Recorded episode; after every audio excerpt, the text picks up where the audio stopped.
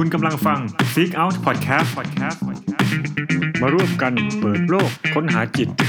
มองแบบวิทย์ คิดแบบปรัชญากับผมที่นี่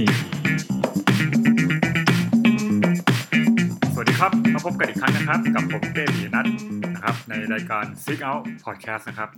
ไม่ต้องมีสโลแกนแล้วนะครับ เพราะว่าคิดว่ารูปแบบรายการอาจจะเปลี่ยนไปเรื่อยๆนะครับ แต่ก็ยังคงความ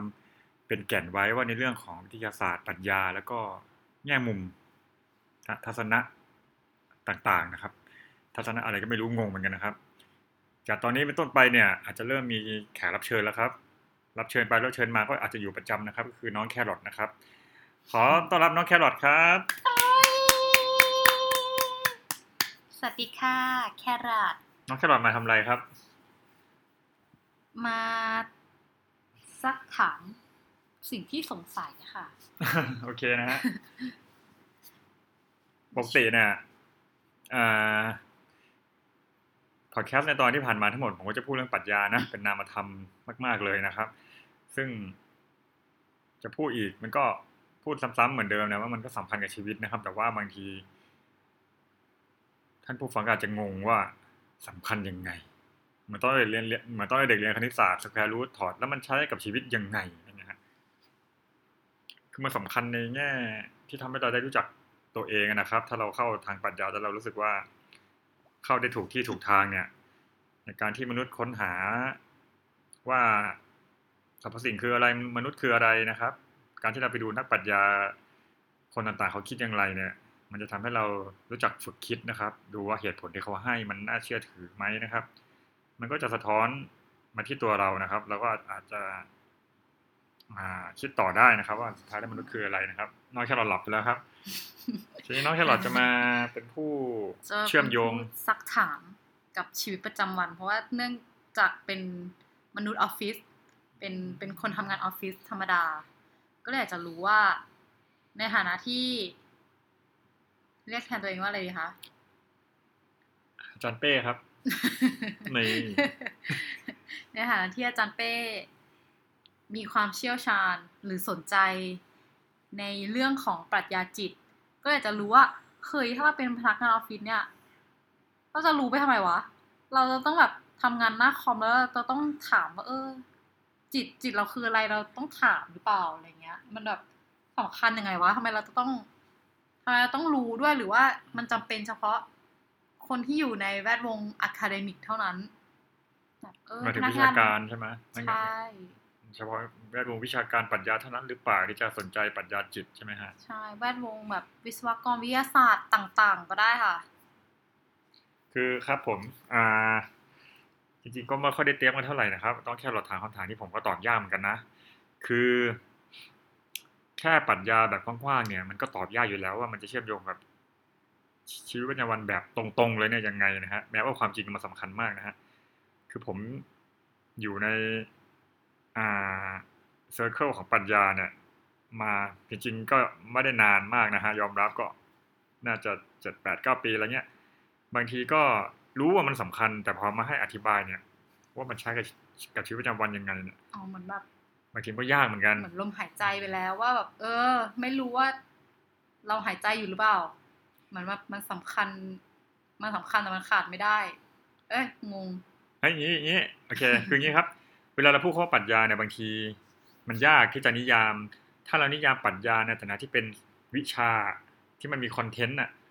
ต้องมาเรียงคนนั้นคนนี้ก็ถกกันเรื่องอะไร จิตเป็นยังไงจิตจิตมันเป็นอาสาสารหรือจิตมันคือสสารมันเป็น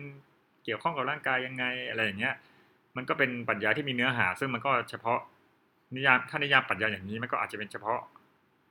ในพวกที่อยู่ใน academic ในวิชาการเท่านั้นที่ควรจะรู้ข้อถกเถียงนะครับ แล้วก็ ได้ทำความเข้าใจว่ามนุษย์คิดยังไงเป็นทางอ้อมอะ่ะแต่ถ้าจะมองแบบปรัชญาในนิยามที่มันหยาบหยาบกว่านั้น หรือว่าที่พวกคนชอบพูดกันนะฮะคือมันเป็นเครื่องมือในการใช้เหตุผล แต่พูดอย่างนี้แล้วอะไอ้คำว่าปรัชญาตัวเองมันก็สลายหายไปเลยเราลืมคำนี้ไปเลยก็ได้ มันแค่ไม่ต้องเรียนปรัชญาครับมนุษย์ทุกคนมันมันต้องรู้จักคิดใช่ไหมฮะคือสำหรับผมเนี่ยนี่ด่ากันหรือเปล่าคะ ไม่ได้ด่าอ๋อไม่ไม่ใช่คิดอย่างนั้นโอเครู้จักคิดแล้วไงหรอคะคือมันเหมือนกับว่าสำหรับผมมาช่วงหลังมาจะนิยามบ่อยมากว่าปรัชญาเนี่ย มันคือการตรวจสอบสามัญสำนึกของเราอะพวกนี้น้องแครอทงงไหมฮะมันเป็นขั้น pre knowledge มันเป็นขั้นก่อนที่เราจะยึดถือหรือเอาอะไรมาเชื่อว่าเป็นความจริงหรือว่าอะไรอย่างเงี้ยมันเป็นขั้นที่เราตรวจสอบ ว่าเรารู้สิ่งนั้นได้อย่างไร สิ่งนั้นที่เราเชื่อยึดถือมันเนี่ยเอาเอาง่ายๆเลยสามัญสำนึกอันนั้นคือ common sense common ใน sense ที่แบบ คอมมอนเซนที่เรายึดถือเชื่อกันโดยจารีตอะไรเงี้ยพูดอย่างนี้เนี่เหมือนเหมือนเด็กดื้อนะ แต่อันนี้คือมันเป็นเรื่องจริงหมายความว่าสิ่งที่เราคิดสิ่งที่เรายึดถือเนี่ยไม่ว่าจะเป็นขนบธรรมเนียมประเพณี หรือว่าอาจจะเป็นเรื่องส่วนตัวอะไรก็ได้ เราเชื่อว่าโลกของเราดวงอาทิตย์อย่างเงี้ย ทุกสิ่งทุกอย่างที่เราเชื่ออยู่เนี่ย เรามีอะไรเป็นเหตุผลในการรองรับเนี่ยมันมีความหนักแน่นแค่ไหนนะครับ แล้วมันมาได้ยังไง pre condition เป็น pre knowledge คือขั้นก่อนความรู้ที่เราจะเชื่อเนี่ยไอ้ตรงนั้นเนี่ยอะไรมันคือสิ่งที่ทำให้เราเป็น condition ที่นำมาซึ่ง knowledge นะครับ พูดอย่างนี้น้องแครอทงงไหมครับ ไม่งงค่ะ แต่ว่าอันนี้เหมือนก็ไม่ค่อยได้ตอบคำถามเท่าไหร่เนาะครับหมายความว่าคคำถามเนี่ยมันเป็นพื้นฐานมากๆเลย เพราะว่า เหมือนในชีวิตประจำวันอะไม่เคยจะได้แบบเอ้ย เราจะต้องมานั่งรีเฟกว่า เอ้ย ชีวิตคืออะไรวะ หรือแบบเราเราทำสิ่งสิ่งนี้ไปทำไมอะมันไม่แม้แต่จะถามคำถามว่า เราเราทำมันไปทำไมอะเราจะแล้วสุดท้ายของชีวิต มันมันจะ มันจะเป็นยังไงมันทครับำเออมันเอ่อน้องแครอทกำลังจะพูดคล้ายๆนี้ป่ะเหมือนกับว่าบางทีเรามีชีวิตไปเนี่ยเราก็ทำงานไปเพื่อได้เงินมาดำเนินชีพใช่ไหมฮะแล้วก็วนลูปวนลูปแล้วเราก็ ก็ทำไปไม่เห็นเราคิดเลยเลยไอ้ไอ้คำถามว่าชีวิตคืออะไร หรือว่าจุดที่สุดของชีวิต สมมติตายแล้วไปไหน ชีวิตคืออะไรเออเราควรจะเราควรจะเป็นคนดีหรือเปล่าหรือว่าแค่หาเงินคือแบบเราไม่แม้แต่จะคิดที่จะถามคำถามนั้นด้วยซ้ำอะมาทำไปอ้าวปีใหม่ปีใหม่คิด New Year Resolution Resolution อันเยอะเลยนะฮะ Resolution โอ้ยของของของปีที่แล้วยังคิดอ้าว เหมือนเพิ่งคิดเสร็จไปอ้าวปีใหม่แล้วหรอก็ต้องคิดใหม่แล้ว ก็ทำไม่ได้เหมือนเดิม อันนี้ก็เป็นอะไรที่มันตอบยากนะครับ เพราะว่าโดยปกติแล้วเนี่ย ทุกคนก็อยู่ในสภาวะ ทุกคนก็อยู่ในสภาวะแบบเนี้ย ส่วนใหญ่ก็เป็นอย่างนี้ทั้งนั้นแหละครับ คือ มันเหมือนกับ ผมจะพูดสิ่งที่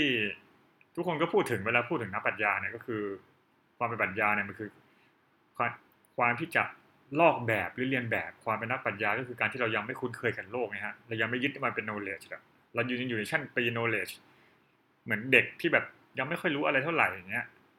นะครับ คนอย่างนี้จะมีมันโดยนาอีฟอะเออเขาจะมีอยู่ในสังมีชีวิตคมอาจจะมีอยู่ในสังคมแต่เขาอยู่ในสังคมได้หรือเปล่าคนอย่างเงี้ยผมอยู่ได้ไหมอะครับ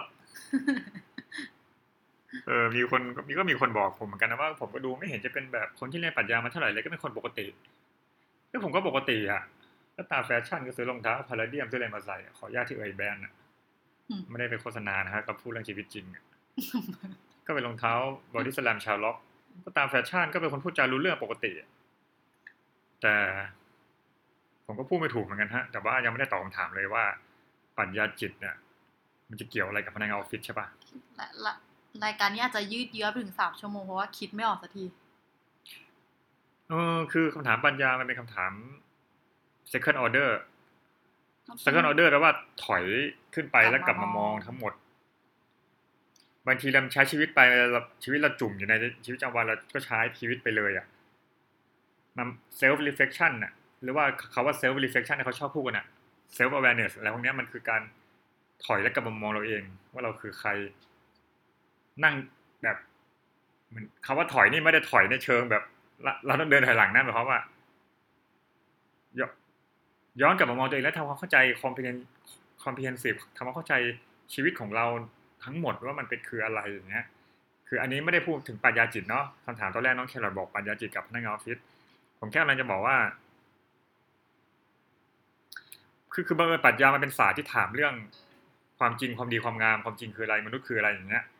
และทุกคนมันก็คงจะต้องถามอยู่แล้วว่ามนุษย์คืออะไรอะฮะถ้าเกิดเป็นวิทยาศาสตร์นะวิทยาศาสตร์เขาถามวัตถุคืออะไรใช่ป่ะอะไรคืออนุภาคที่เล็กที่สุดกำเนิดจักรวาลน่ะ แต่ปรัชญามันถามว่าในแง่หนึ่งเนี่ยมันถามว่าเดี๋ยวเดี๋ยววิทยาศาสตร์ก็ถามว่ามนุษย์คืออะไร แต่บางสมมติว่านักมนุแต่ษยว่าวิ approach ไม่เหมือนกันเออสมมติว่านักมนุษยวิทยาที่ไม่ที่ไม่ใช่นักมนุษยวิทยาทางวัฒนธรรมนะหมายถึงว่านักมนุษยวิทยาที่เขาโดยกำเนิดที่เกิดมาเป็น science เนี่ยกำหนวดเลยกับกำเนิดเป็นวิทยาศาสตร์จริงๆเขาไปขุดกระโหลกขุดมนุษย์ดูก็ศึกษามนุษย์แต่เขา ไม่ได้ศึกษาดู internal ดูสิ่งที่มนุษย์คิดเกี่ยวกับตัวเองอะแล้วงี้เปลี่ยนคำถามก็ได้โอเค มันดูเหมือนแบบเออปัญญาจิตก็ไม่ต้องรู้ก็ได้ก็ทำงานออฟฟิศแล้วเพราะว่าพนักงานออฟฟิศมันเป็น specialize ของใครของมัน ก็เฮ้ยเข้าใจไหมมันผมคิดออกแล้วใช่คุไหมณอะครับทำไมต้องเก่งเสียงหล่อมันดาฉี่ด้วยอะอาฉีก็ใครอะ เด็กรุ่นนี้จะรู้จักไหมอะโอ้โหประสบจังเลย คือฉี่อะคือเอ้ยมันเป็นเรื่องบังเอิญมาดีว่าเรากำลังอยู่ในยุคที่แบบ AI มันจะเข้ามาไงฮะ แต่ความจริงมันก็ไม่จำเป็นต้องรู้หรอก เออแล้วเราต้องรู้เหรอว่าเคยจิตเราคืออะไร จิตเราอยู่ตรงไหนสื่อประสาทหรือจิตหรืออะไรมันเรียกว่ายังไงคือเราต้องรู้เอไงอเอาจริงมันก็ไม่จำเป็นครับ ไม่ไม่จำเป็นเพียงแต่ว่า เออ มันก็คำถามเนี้ย มันเขาชอบมีคนผมเหมือนที่คุยไปเรื่อยๆไม่มีพอยเนาะอยากจับเด็กทุกคนมาเรียนปรัชญาอย่างเงี้ยทุกคนเรียนปรัชญาอย่างเงี้ย แล้วสรุปแล้ว ถ้าพูดอย่างนี้หมายความว่าทุก ทุกคนเด็กควรจะเรียนปรัชญาแบบโดยมัธยมเป็นเบื้องต้นไหมนะมาถามคำถามว่าความจริงความดีความงาม แต่นี่เรากำลังพูดปนกันนะบางทีเราก็พูดปรัชญาเฉยๆไม่ใช่พูดปรัชญาจิตใช่ไหมฮะอืมอะอันนี้เปลี่ยนคำถามใหม่เลยลืมปรัชญาจิตไปให้หมดเลยเดี๋ยว ลบตั้งแต่ต้นคลิปรายการทิ้งไปเลย ใครที่ฟังมาแล้วก็ถือว่า ก็เสียเวลาชีวิตไปเอาฮะหูหูไปล้างน้ำใหม่ ขออภัยท่านผู้ชมเดี๋ยวนี้นะครับ น้องแครอทอืมถามคำถามใหม่ว่า หมูเป็นคำถามที่เก่ามาก ไม่รู้จะถามไปทำไมถาม แล้วก็เออเหมือนจะเชยเหมือนจะซ้ำเหมือนจะ เออตกเทรนไปแล้วว่าตกรถไฟเหรออืม ปรัชญามันสำคัญกับชีวิตการทำงานยังไง เพราะว่าตอนที่สัมภาษณ์เข้างานอะสัมภาษณ์งาน เขาก็ถามว่าเออจบปรัชญาอยู่คิดว่ายูอะเอาน้องแครอทก็จบปรัชญาเหรอครับโอเคครับไม่เอ่ยนามครับ ลืมไปเลย อ๋อ ก็ถูกถามว่าแบบปรัชญามันจะสามารถนำมาใช้กับในหน้าที่การงานของเราได้อย่างไรบ้าง ก็เออแล้วน้องแครอทตอบว่าไงครับงงๆก็ตอบแบบงงๆเพราะว่าเออทำไมไม่เตรียมกันก่อนวะว่าจะถามคำถามนี้อะไรเงี้ยก็จะได้เตรียมคำตอบไป แต่ว่าไม่ได้เตรียมไงแต่แต่ว่าตอนนั้นนะคือด้วยงานอะมันจะต้องการความชัดเจน ความถูกต้อง เราก็เลยก็ตอบไปในแง่แบบ เออ เราก็มันช่วย analyze เนาะมันช่วยแบบ มันช่วย จัดแคตตากรีต่างๆ ในการในการทำความเข้าใจเครื่องมือเครื่องใช้ในการทำงาน ได้ดีขึ้นใช่ไหมฮะ ใช่ อันนี้ก็คือคำตอบ อันนี้เผื่อผู้ฟังไม่รู้เนาะปรัชญาเนี่ย อีกอันหนึงที่เขาพูดกันบ่อยอะโดยเฉพาะในยุคเฟื่องฟูของปรัชญาภาษาแล้วก็ปรัชญาวิเคราะห์สรุปสรุปแล้วปรัชญามันคือการ analyze concept เวลาเราพูดถึงแต่ละอย่างเนี่ยฮะหมอนหมอนคืออะไรเรานิยามหมอนว่าไง หมอนสะกดยังไงคะนอนหนูหรือยอยักษ์ เอ้ยมันหยาบไปนะครับ อันนี้ อะไรอะไม่เป็นไรเดี๋ยวไปตัดทิ้งจริงๆ อันนี้ต้องตัดเลยแหละ แล้วผมเป็นอาจงอาจารย์ คุณทะลึ่งไม่ได้จะหลกได้แต่ทะลึ่งไม่ได้ อะไร อะไรวะคำว่า เอางี้อย่างงี้ขอย่างคำว่า417อะอย่างคำว่า ควาย อ่าเออวัวหมาต้นไม้เออแต่ควายก็ไม่ได้แบบ แต่คำเนี้ยมันไม่ทำให้มันมีปัญหาอะไรไง แต่ถ้าคำว่าประชาธิปไตยคำว่าความยุติธรรมไม่คำอ๋อเนี่ยเอาในเรื่องการทำงาน ไม่จะบอกว่าว่าควายมันก็ไม่หยาบแต่ว่าแบบเวลาพูดด่ามันไอ้ควายก็เหมือนกับคำว่าหมออ้อยทำไมอะมันก็เป็นแบบ เออ ผมแต่เป็นผมอีกที่หนึ่งที่มันไม่ขึ้นบนหัว เอออันนี้น่าคิดนะเอ มันอก็เป็นอวัยวะชิ้นหนึ่งอะแล้วแล้วมันถูกคุณจะไปตัดทิ้งทำไมมัคะนถูกการทำให้เป็นคำหยาบได้ยังไงใช่ไหมฮะเออมันแค่เป็นที่ลับที่แบบผมคิดว่าคำครั้งแรกมันไม่ได้หยาบ แต่พอมันทาบูคนทั้งพูดคำพูดมันหยาบขึ้นมาเองเลยอะเราแปลกทานะบูแล้วมันเกิดแปลกไหมอะไรอะเฮ้ยไปฮะชาบูเรเตอร์อะมันอยู่ในเครื่องยนต์คาบูแล้วนะสรุปแล้วต้องตัดไหมเนี่ยที่พูดคำหยาบเมื่อกี้อะเดี๋ยวเราค่อยฟังเดี๋ยวเราค่อยกลับไปฟังใหม่ว่าเออไม่มีใครก็ฟังหรอก ถ้าคนไหนที่กดฟังแล้วก็ขอโทษด้วย ผมขอถาม น้องแครอทกลับดีกว่าในขณะที่น้องกลับแครไปอทไหนฮะ ถามกลับ อ๋อ กับใครฮะ กับข้าวในฐานะที่น้องแครอทจบปรัชญาน่ะ แล้วตอนนี้ก็ทำงานเป็นพนักงานออฟฟิศอะ คิดว่าประโยชน์เมื่อกี้คือ สามารถเอามา analyze concept หรือจัด category ในการทำงานยกตัวอย่างได้ไหมฮะอย่างเช่นคุยกับลูกค้า พอลูกค้าถามอย่างนั้นอย่างนี้แล้วก็จัดได้ว่าอ๋อ จัดเป็นหมวดหมู่จัดเป็นแบบ มันการสื่อสารอะไรมันดีขึ้นถูกปะคือความหมายนี้ปะใช่การสื่อสารมันดีขึ้นอ๋ออยากอยากได้รถไปรับที่สนามบินอะรถหมายความว่าไงคะเนี่ยเหรอก็อันนั้นก็เกินไปไงเราก็ต้องดูว่า เออรถรถเรามีอะไรบ้างแล้วก็ ไม่ใช่ว่าเออรถขอรถอะไรคะรถที่ไหนอะไรเงี้ยก็ถามเยอะก็รถมอเตอร์ไซค์รถจักรยานเออมันก็แบบ มันก็เป็นเขาเรียกอะไรก็เรียกว่า common sense ของของคนทำงานมันต้องมีเซนส์แบบ แต่ว่าแบบสมมติว่าเราอาจจะสร้างคือแต่ว่าการเขาเรียกว่าการ clarify อะไรที่มากเกินไป มันก็อาจจะสร้างความรำคาญให้กับลูกค้าแบบครับปรัชญามันเป็นตัวน่ารำคาญอยู่แล้วเหมือนโซเครติสอะเป็นถามเช่นคนแบนั้นบคนนี้อะไรคืออะไรจนเขารำคาญอย่างเช่ทั่วนไปแบบทั่วเมืองถามว่าเออผมอยากจะต้องการห้องพักอะครับ ต้องการห้องพักที่สวยๆแล้วก็เราด้วยความงงว่า สวยคืออะไร เออ ความงามมันมีหลายแบบใช่ไหมแล้วก็เออขสวยถติดแม่น้ำหรือว่าสวยติดถนนบางคนอยากมองถนนว่าเออสวยสวยแบบแบบไหนคะเนี่ยแต่คนก็อาจจะไม่เข้าใจว่าแบบเราหมายความว่าไงสวยแบบไหนแบบเขาก็คงอยากได้ห้องดีๆสวยอ๋อๆคือถ้าเราแต่แบบเขาพูดว่าสวยก็พอแล้วดันไปถามว่าสวยแบบไหนเขาอาจจะงงว่าเอ้ยเออก็รู้แต่สวไม่ยแต่ในความคิดเราคือแบบ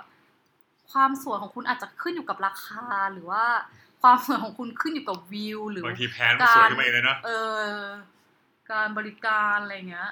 อืมเอออันนี้ก็น่าเออมันก็น่าสนใช่ไหมนิยามสวยอะไม่มันแต่ว่าไม่ใช่สวยแบบมันตรงๆจะตัวสร้างความรำคาญเนี่ยบางทีเราก็ควรจะมีความเขาเรียกอะไร เป็นมนุษย์ปกติบ้างเออแบบรู้ว่าอะไรไม่ควรคอมมอนถามเซนอะไรบางอย่างอันทีนี้คำถามคลาสสิกที่สุด ถ้าพูดอย่างเงี้ยมันก็ดูเหมือนเป็นทักษะการวิเคราะห์อะไรทั่วไปอะแล้วจำเป็นที่เหลือใช่ที่ต้องไปเรียนปรัชญาจริงๆมันก็ไม่จำ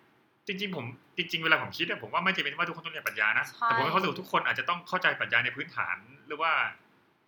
ไม่ต้องมาหมายความว่าไม่ต้องมาเรียนในมหาวิทยาลัยอะเออแต่แต่ถ้าแต่คุณชอบจริงว่าคุณก็เรียนทักษะก็ดี มันมันเรียกว่าเป็นเป็นทักษะไหมมันเรียกเป็นว่ามัเป็นเป็ทันกทัษะกษะนะเลยแต่ว่ามันเป็นทักษะที่ต้องได้รับการฝึกฝนนะมันใช่ใช่ครับ คือมันต้องแบบเออมันต้องมีไกด์คมีคนนำเทรนที่ดีเออแต่ว่าไม่งั้นไปอ่านเองอะไรเองมันก็จะ มันก็จะมันตียากความมันมันเรียกว่าการตีความนะ ก็เรียกมันได้ก็เยอะเนาะคือหมายถึงแบบทั้งอินโฟ a t ชันมันต้องมีคนไกด์จริง ๆอะที่เราจะแบบเข้าใจอะไรได้หมายรถึวงดมักคุเร็วเทศเหรอะอจะค่ะอย่างนั้นก็ได้แล้วไงต่ออะเออมันเริ่มสไม่รุปหนุกแล้วอะคือข้างท้ายๆเนี่ยงงว่ะเราไปตัดทิ้งได้ปะเราไปตัดต่อเหมือนแบบในหนังได้ปะเหมือนแบบเอ้ยเหมือนคนจะเข้าดูเราสักร้อยคนก็เยอะแล้วนะ โอ้โหนี่อ้าวห้าคนก็เยอะแล้วนะผมทำมาครับ โอเค วันนี้อาจจะไม่ได้ตอบคำถาม คุณผู้ฟังเท่าไหร่แต่ว่าในการทดลองนะครับ คุยกับน้องแครอทจะได้มีความคึกคืนสนุกสนานนะครับ คือ ใครที่งงก็งงไปก่อนนะฮะจากครั้งอื่นๆสัญญาเลยว่าจะเตรียมเนื้อหาที่ดีกว่านี้นะครับเออแต่อันนี้เหมือนเราไม่มีพอยต์ในการคุย ไม่มี point ครับว่าแบบ พูดไปเรื่อยเหมือนคนพูดเพอเจอร์คลิปนี้คือคลิปของคนบาป